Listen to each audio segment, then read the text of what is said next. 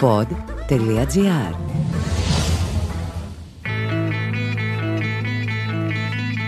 Καλώς ήρθατε σε ένα ακόμα επεισόδιο του podcast Χίλε και μια λέξη. Καλώς ήρθατε σε ένα μαγικό ταξίδι στην ελληνική γλώσσα. Είμαι ο Πάνος Δημάκης και θα είμαι ο ξεναγός σας σε αυτή την εξερεύνηση. Θα σας αποκαλύψω την πραγματική σημασία πολλών λέξεων και όταν τελειώσουμε θα έχετε καταλάβει γιατί μπορούμε να είμαστε περήφανοι για τη γλώσσα μας. Σήμερα θα δούμε τι σχέση έχει ο κουρεμένος με τον κουρασμένο, αλλά και τη σχέση που έχει το κοπάδι με το κόψιμο. Θα μιλήσουμε λοιπόν για κάποια ρήματα που έχουν τη βασική σημασία του κόβω. Θα είναι σύντομο επεισόδιο, του στυλ 10 λεπτά; Πώς τα κόβετε, εγώ χλωμό το κόβω πάντως. Το πρώτο μας ρήμα είναι το κόβω, από το κόπτο. Και πώς το πτού έγινε βου, ε, όπως έγινε το ράβο από το ράπτο, το σκάβο από το σκάπτο, το κλέβο από το κλέπτο και το κρύβο από το κρύπτο. Σας κόβω για έξυπνους και οξυδερκείς και σίγουρα στις εξετάσεις δεν θα σας κόψω. Για να μην σας πω λοιπόν τα μύρια παράγωγα του κόπτο, κόβω δρόμο και πάμε στα βασικά. Άντε και στα δευτερεύοντα. Άντε και σε κανένα σπάνιο. Κατάλαβα, όλα θα σας τα πω. Από το κόβο έχουμε το κόμμα και το κομμάτι. Το μέρος δηλαδή αυτού που κόψαμε. Εξού στην πολιτική το κόμμα είναι μία παράταξη, το μέρος του συνόλου των πολιτικών ιδεολογιών. Έχουμε επίσης την κοπή, το κόψιμο δηλαδή, το κοπίδι, αλλά και την κόψη, τη λάμα που κόβει. Σε γνωρίζω από την κόψη του σπαθιού την τρομερή, λέει ο εθνικός μας ύμνος, που οι μισοί μπερδεύουν την όψη με την κόψη.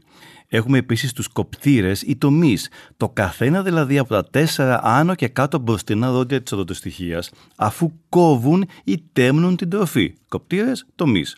Πολύ σημαντικά δόντια για έναν βασικότατο λόγο. Τη θεία αμβροσία που λέγεται πασατέμπος, ένα σακούλι δεν είναι ποτέ αρκετό, ακόμα και όταν η γλώσσα σου γίνεται 17 κλωστές από το πολυαλάτι. Από το κόβο και ο κοφτερός, αλλά και η κοψιά, δηλαδή η εξωτερική εμφάνιση. Δεν είναι πολύ ενδιαφέρουσα αυτή η λέξη. Είναι σαν η εμφάνισή μας να είναι το αποτέλεσμα ενός γλύπτη που πελεκάει και κόβει κατά βούληση. Αυτός που κόβει λέγεται κόπος. Έξω έχουμε τον ξυλοκόπο αλλά και μεταφορικά τον λογοκόπο που κόβει και ράβει τα λόγια, υπόσχεται πολλά και τελικά δεν κάνει τίποτα. Οποιαδήποτε σχέση με τους εκάστοτε πολιτικούς είναι εντελώς συμπτωματική.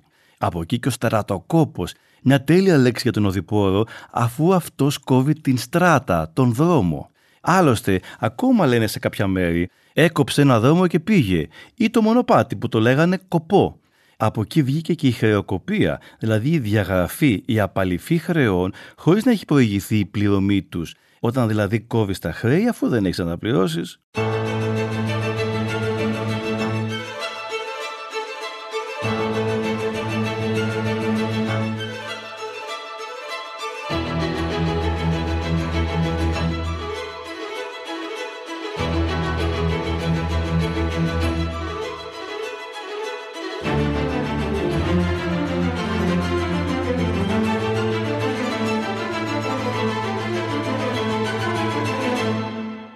Ένα αγαπημένο ρήμα που δείχνει το όψιμο ενδιαφέρον κάποιου, ενώ πριν δεν έδινε δεκάρα τσακιστή, είναι το κόπτομε. Εδώ το κρατήσαμε το πτου, ε. Είναι πιο λόγιο, βλέπετε. Κόπτομε σημαίνει ενδιαφέρομαι υπερβολικά για κάτι και το υπερασπίζομαι με πάθος. Παραδείγματος χάρη. Τώρα μου κόπτεσαι για να δεις τι κάνω. Όταν είχα COVID και είχε λήξει η συνδρομή του Netflix, που ήσουν να μου συμπαρασταθεί. Επίσης, μην ξεχνάτε ότι λέμε και σε να τι σε κόφτει. Με όσο περισσότερη ηρωνία το πείτε, τόσο πιο αποτελεσματικό. Αν έχετε δίκιο βέβαια. Από την έννοια του κόπτομαι, δηλαδή κόβω κομμάτια μου, χτυπιέμαι, βγήκαν φοβερές λέξεις. Πρώτη και καλύτερη, ο κόπος και το κοπιάζω. Ο κόπος είναι η κούραση αφού του έχεις δεχτεί χτυπήματα. Θα μου πείτε τι σχέση έχει το κόβω με το χτυπώ. Για σκεφτείτε όμως. Πολλές φορές κόβουμε κάτι με απότομες κινήσεις σαν χτυπήματα. Εξού λέμε πετσοκόβω. Γενικά και αυτό βάλτε το καλά στο μυαλό σας. Η αρχική σημασία του κόπτο έχει και το χτυπώ μέσα. Ο κόπος λοιπόν είναι η κούραση. Και αν χτυπιέσαι και θρύνεις από το πένθος, αυτό λέγεται κοπετός. Είναι ο γοερός θρήνος που συνοδεύεται συνήθως από δαρμούς του στήθους. Αυτό που παθαίνεις όταν δεν έχει ίντερνετ, για παράδειγμα. Συναφής με τον κοπετό, ο κομμός, με δύο μη, το θρηνητικό άσμα του αρχαίου δράματος. Αλλά κομμός είναι επίσης και η ρίζα της λέξης κόμωση και κομμωτήριο. Όχι, δεν είναι επειδή κλε και οδύρε αν η κομμότρια σου κάψει το μαλλί στο τσούρο μαδίσει είναι από την έννοια του κόβω τα μαλλιά. Τόσο απλό. Εγώ μια φορά είδα στη ραδιοτηλεόραση το περιοδικό των 80's ένα άρθρο που έλεγε πώς να κόψετε τα μαλλιά του παιδιού σας. Ένα μεσημέρι που λέτε, όσο κοιμούνταν οι δικοί μου, ακολούθησα κατά γράμμα τις οδηγίες του άρθρου. Το αποτέλεσμα, η πιο χάλια φράτζα του κόσμου. Συνεχίζουμε με το κοτσάνι, τον μίσχο δηλαδή ενός φυτού. Αρχικά ήταν κοψάνι, αφού το κόβουμε. Ξέρετε ποιος βγαίνει από το κοτσάνι; Ο κοτσονάτος. Ο κοτσονάτος είναι αυτός που δεν του έχει πειραχτεί ο κορμός του, δεν έχει καμπουδιάσει, αλλά διατηρεί ένα ευθυτενές παράστημα. Όπως εγώ όταν δεν καμπουδιάζω μπροστά τον υπολογιστή ένα πράγμα. Αν δουλεύεις πολύ, όχι μόνο κοπιάζεις, αλλά μπορείς και να κοψομεσιαστείς και να περπατάς σαν το αγγλικό γράμμα C. Και να πονάς, σαν να σε κοπάναγαν με έναν κόπανο, ένα ξύλινο εργαλείο σαν γουδοχέρι για να χτυπάς πράγματα. Από τα ρόχα στο πλήσιμο μέχρι το έδαφος για να το ιστοπεδώσεις. Όπως βλέπετε, εγώ δεν σας πουλάω ένα κοπανιστό, εγώ σας τα εξηγώ όλα.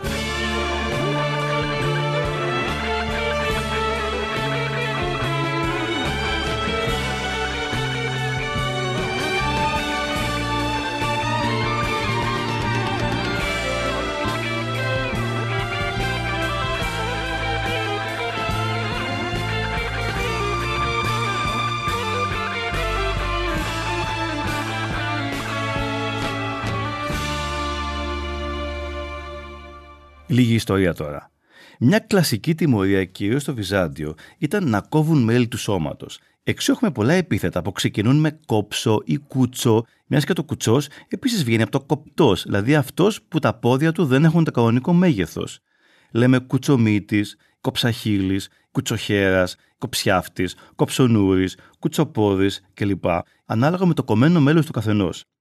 Ακόμα και οι αυτοκράτορες δεν είχαν γλιτώσει από αυτή τη μοίρα. Όπως ο Ιουστινιανός ο δεύτερος ορεινότμητο, δηλαδή αυτός που τέμνεται η ειρήνα, η μύτη του, και ο οποίος ήταν αναγκασμένος να φοράει μια χρυσή μύτη για να μην φαίνεται η άδεια πλέον κοιλότητα. Δεν είναι τυχαίο που ακόμα λέμε θα σου κόψω τα πόδια ή να μου κοπούν τα χέρια αν πω τίποτα. Ο παππούς μου που λέτε ήταν βοσκός, και ο ένας και ο άλλος. Και είχαν κοπάδι, δηλαδή το κομμάτι του ποιμνίου, αυτό που είχε αποκοπεί από τα άλλα πρόβατα.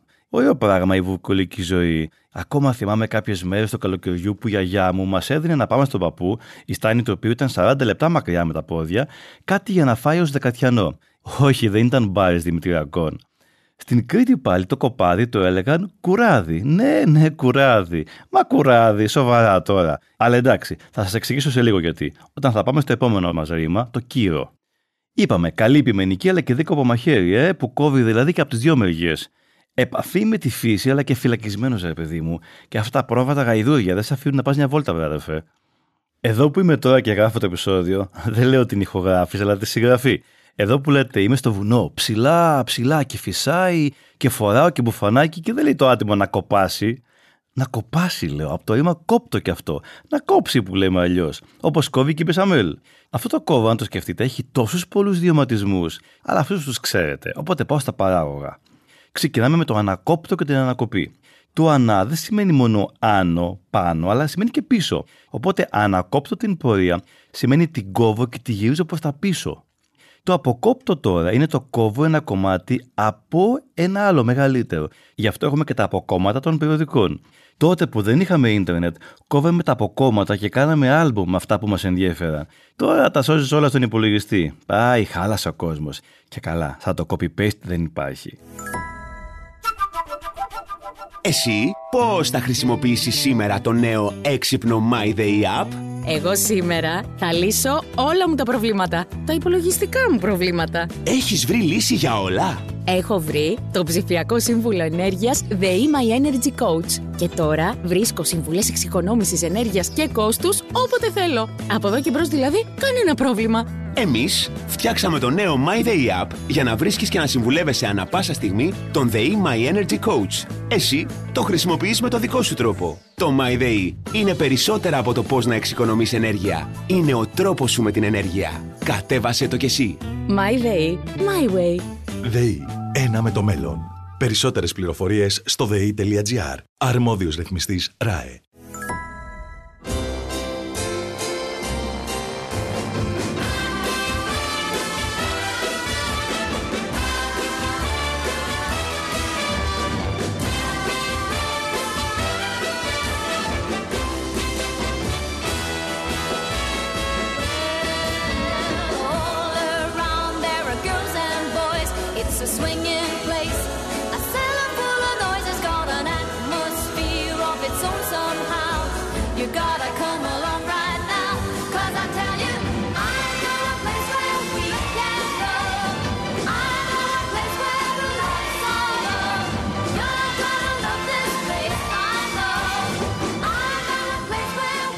Το διακόπτο έχει την του διά, του ενδιάμεσα, σε διακόπτω, δηλαδή μπαίνω ενδιάμεσα σε σένα και σε κάτι ή κάποιον και κόβω την επαφή σας.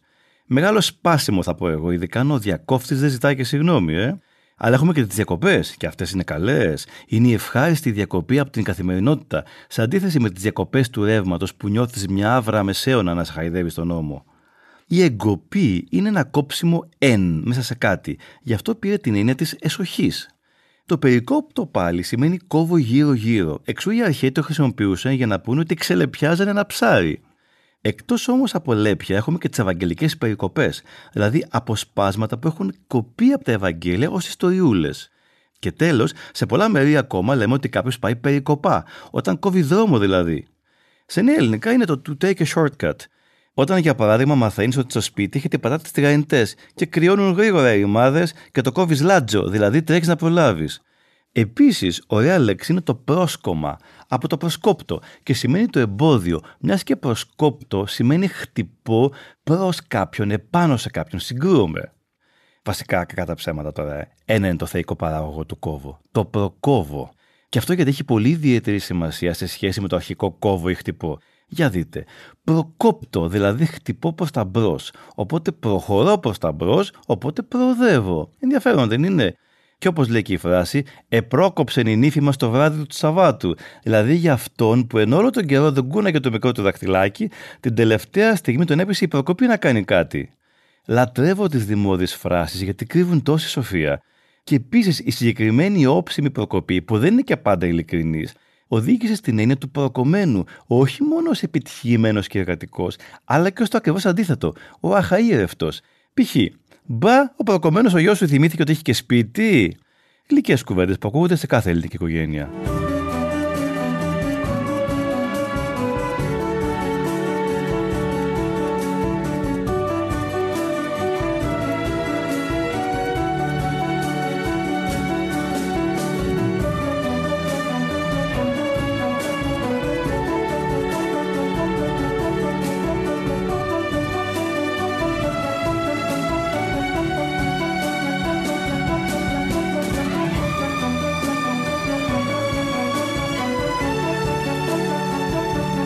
Θα μου πείτε το κόπτο το ξέρουμε, αλλά το κύριο το ξέρετε. Λίγο δύσκολο για πολλούς από εσάς, γιατί απλούστατα δεν το χρησιμοποιούμε πια. Όμως, υπάρχει ένα όμως. Το κύριο, που σημαίνει και αυτό κόβο, με γιώτα, ε, έχει τόσα μα τόσα παράγωγα που θα τρελαθείτε και θα πάτε να γίνετε ημίτε στα τζουμέρκα. Εντάξει, ίσως υπερβάλλω για τον ενθουσιασμό που θα σας προκαλέσει το κύριο, αλλά και πάλι ετοιμαστείτε για πολλές εκπλήξεις. Το κύριο λοιπόν σημαίνει κόβω, κουρεύω, κουρεύω. Να η πρώτη βασική λέξη που μάλιστα έχει και τα ίδια σύμφωνα. Κάπα και ρο. Η κουρά είναι το κόψιμο των μαλλιών. Αν και πλέον χρησιμοποιείται κυρίως για πρόβατα, αλλά και για μοναχούς όταν μπαίνουν στο μοναχικό σχήμα και κόβουν τα μαλλιά τους. Οπότε από εκεί παίρνουμε το κουρίο που πήγαινα μικρό στα μπαρμπαφώτα και κάθε φορά αφού τελείωνε μου έβαζε στις φαβορίτες λίγη από την ευωδιαστή λοσιόν που έβαζε στους άρτιξου ξουριστέντες και αισθανόμουν βασιλιάς. Μάλιστα, οι αρχαίοι έλεγαν εύκουρο αυτόν που έχει ωραίο κούρεμα. Ενώ πώς λέμε πια αυτόν που έχει άθλιο κούρεμα, ε, είσαι σαν κουρεμένο γίδι, δεν λέμε; Ή με μια λέξη κουρόγιδο. Κουρόγιδο, με ποια λέξη μοιάζει; Ναι, ναι, με το κορόιδο. Το κορόιδο βασικά είναι αυτός που τον κορυδεύουν επειδή έχει κουρευτεί χάλια.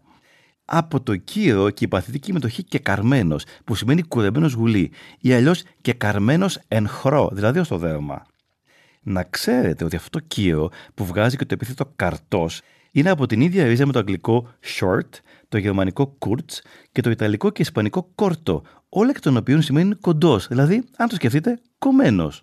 Γιατί όμως από το κουρεύω βγήκε η έννοια του κουράζω; Εγώ προσωπικά τον κουρεύω με νιώθω πάντα αναζωογονημένος.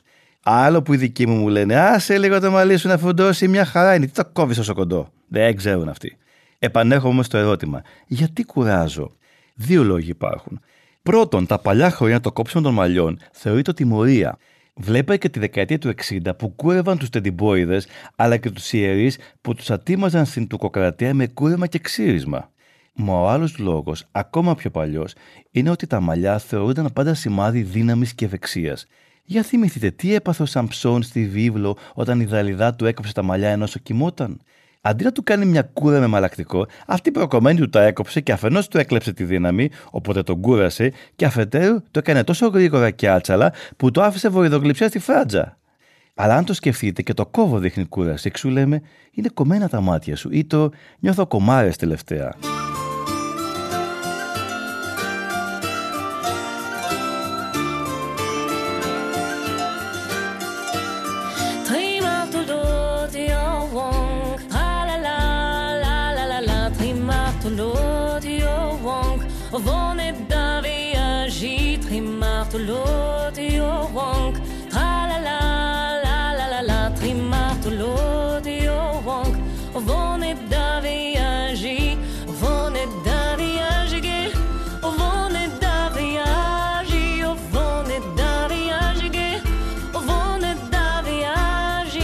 Για να δούμε τώρα άλλες λέξεις που βγαίνουν από το κύρο. Το κέρμα δεν είναι τίποτα άλλο από ένα κομμένο νόμισμα. Εξού λέμε κατακαιρματίζω για να πούμε ότι κόβουμε κάτι σε πολλά κομμάτια. Άλλο τώρα, ο κορμός. Ο κορμός είναι το κομμένο ξύλο και από εκεί ονομάστηκε ο ανθρώπινος κορμός γιατί έμειζε με εκείνον του δέντρου. Αυτός που δεν μπορεί να κοπεί σε κομμάτια γιατί είναι πολύ πολύ μικρός ή σύντομος είναι ο ακαριαίο. Επίσης έχουμε το άκαρι. Το ποιο θα πείτε, ίσως γιατί το ξέρετε στο πληθυντικό. Το άκαρι, τα ακάρια. Ναι, ναι, τα ακάρια που ο Ευαγγελάτος μας έβαλε πριν χρόνια να αλλάξουμε το στόμα μας για να γλιτώσουμε από αυτά τα μικροσκοπικά ζωήφια που είναι τόσο μικρά που δεν μπορούν να καρούν, να κοπούν δηλαδή. Να καρούν. Είμαι σίγουρος ότι θα μονολογήσατε. Τι λέξη είναι αυτή; Αλλά ίσως έχετε ακούσει ότι ο τάδε εκάρι ιερέας, δηλαδή χειροτονήθηκε. Τώρα, υπάρχουν ερευνητές που λένε ότι ο κούρος και η κόρη, τα αρχαϊκά γάλματα με το ενηγματικό γλυκό χαμόγελο και το προτεταμένο γόνατο, ίσως βγαίνουν από το κύρο. Το κούρος ή κόρος βασικά, αφού τα γόρια κορεύονταν. Αυτή όμως η ερμηνεία ερευνάται, ειδικά τώρα που όλα τα μικρά και οι υποέφευγοι έχουν μια μαλούρα ω και κάτω. Άλλες δύο λέξεις για τελευταίες. Από το κύρο βγαίνει το συχαμερό έντομο κοριός ή κόρης με γιώτα στα αρχαία, αφού όπως όλα τα έντομα έχει το μέσα στο σώμα του, είναι σαν κομμένο δηλαδή στα διάφορα μέρη του. Τέλος, στην Κρήτη δεν λένε κοπάδι, αλλά κουράδι. Ε, μην γελάτε, δεν έχει καμία σχέση με το προϊόν κένωσης, που άλλωστε βγαίνει από τη λέξη το σκορ με ωμέγα, το σκορ του σκατός. Σκοράδιον, κοράδιον, κουράδι. Όχι, το κουράδι κοπάδι έχει να κάνει είτε με την κουρά των προβάτων, είτε με το γεγονός ότι το κοπάδι είναι ένα μέρος αποκομμένο από το σύνολο των άλλων ζώων.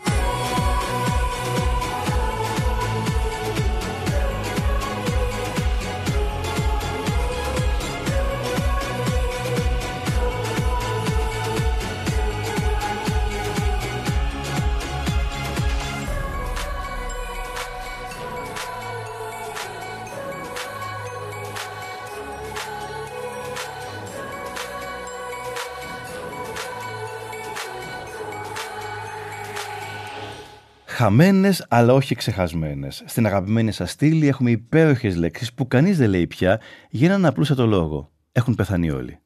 Έχουμε λοιπόν τα κάρθρα, δηλαδή την αμοιβή που έδινες για το κούρεμα των ζώων. Το ρήμα κατακύρο, που σημαίνει καταστρέφω τελείως. Την κοπάδα, ή την κλαδεμένη ελιά, αλλά και τον κόψορχη, δηλαδή τον ευνούχο. Είδαμε ποιες λέξεις βγαίνουν από το κόπτο και το κύρο. Α πούμε τώρα ποιες δεν βγαίνουν από το κόπτο δεν βγαίνει το αντιλιακό Κόπερτον ούτε το Coffee Island. Ομοίω, από το κύρο δεν βγαίνει ο Αντώνης μια φορά καθόταν στην αυλή, πόσο μάλλον η Κύρσοκύλη. Αυτά για σήμερα. Σας ευχαριστώ που ταξιδέψατε μαζί μου στη μαγεία της ελληνικής γλώσσας. Να είστε καλά και να αγαπάτε τη γλώσσα μας. Και όσο περισσότερο την αγαπάτε και την προσέχετε, τόσο περισσότερο θα σας ανταμείβει και θα σας πλουτίζει. Σας περιμένω στο επόμενο ταξίδι με τις χίλιες και μια λέξεις. Είμαι ο Πάνος Δημάκης και αυτό ήταν το podcast «Χίλιες και μια λέξεις», μια παραγωγή του pod.gr. Για να ακούσετε και άλλα επεισόδια, ακολουθήστε μας στο Spotify, Google Podcast, Apple Podcast και σε όποια εφαρμογή ακούτε podcast από το κινητό σας.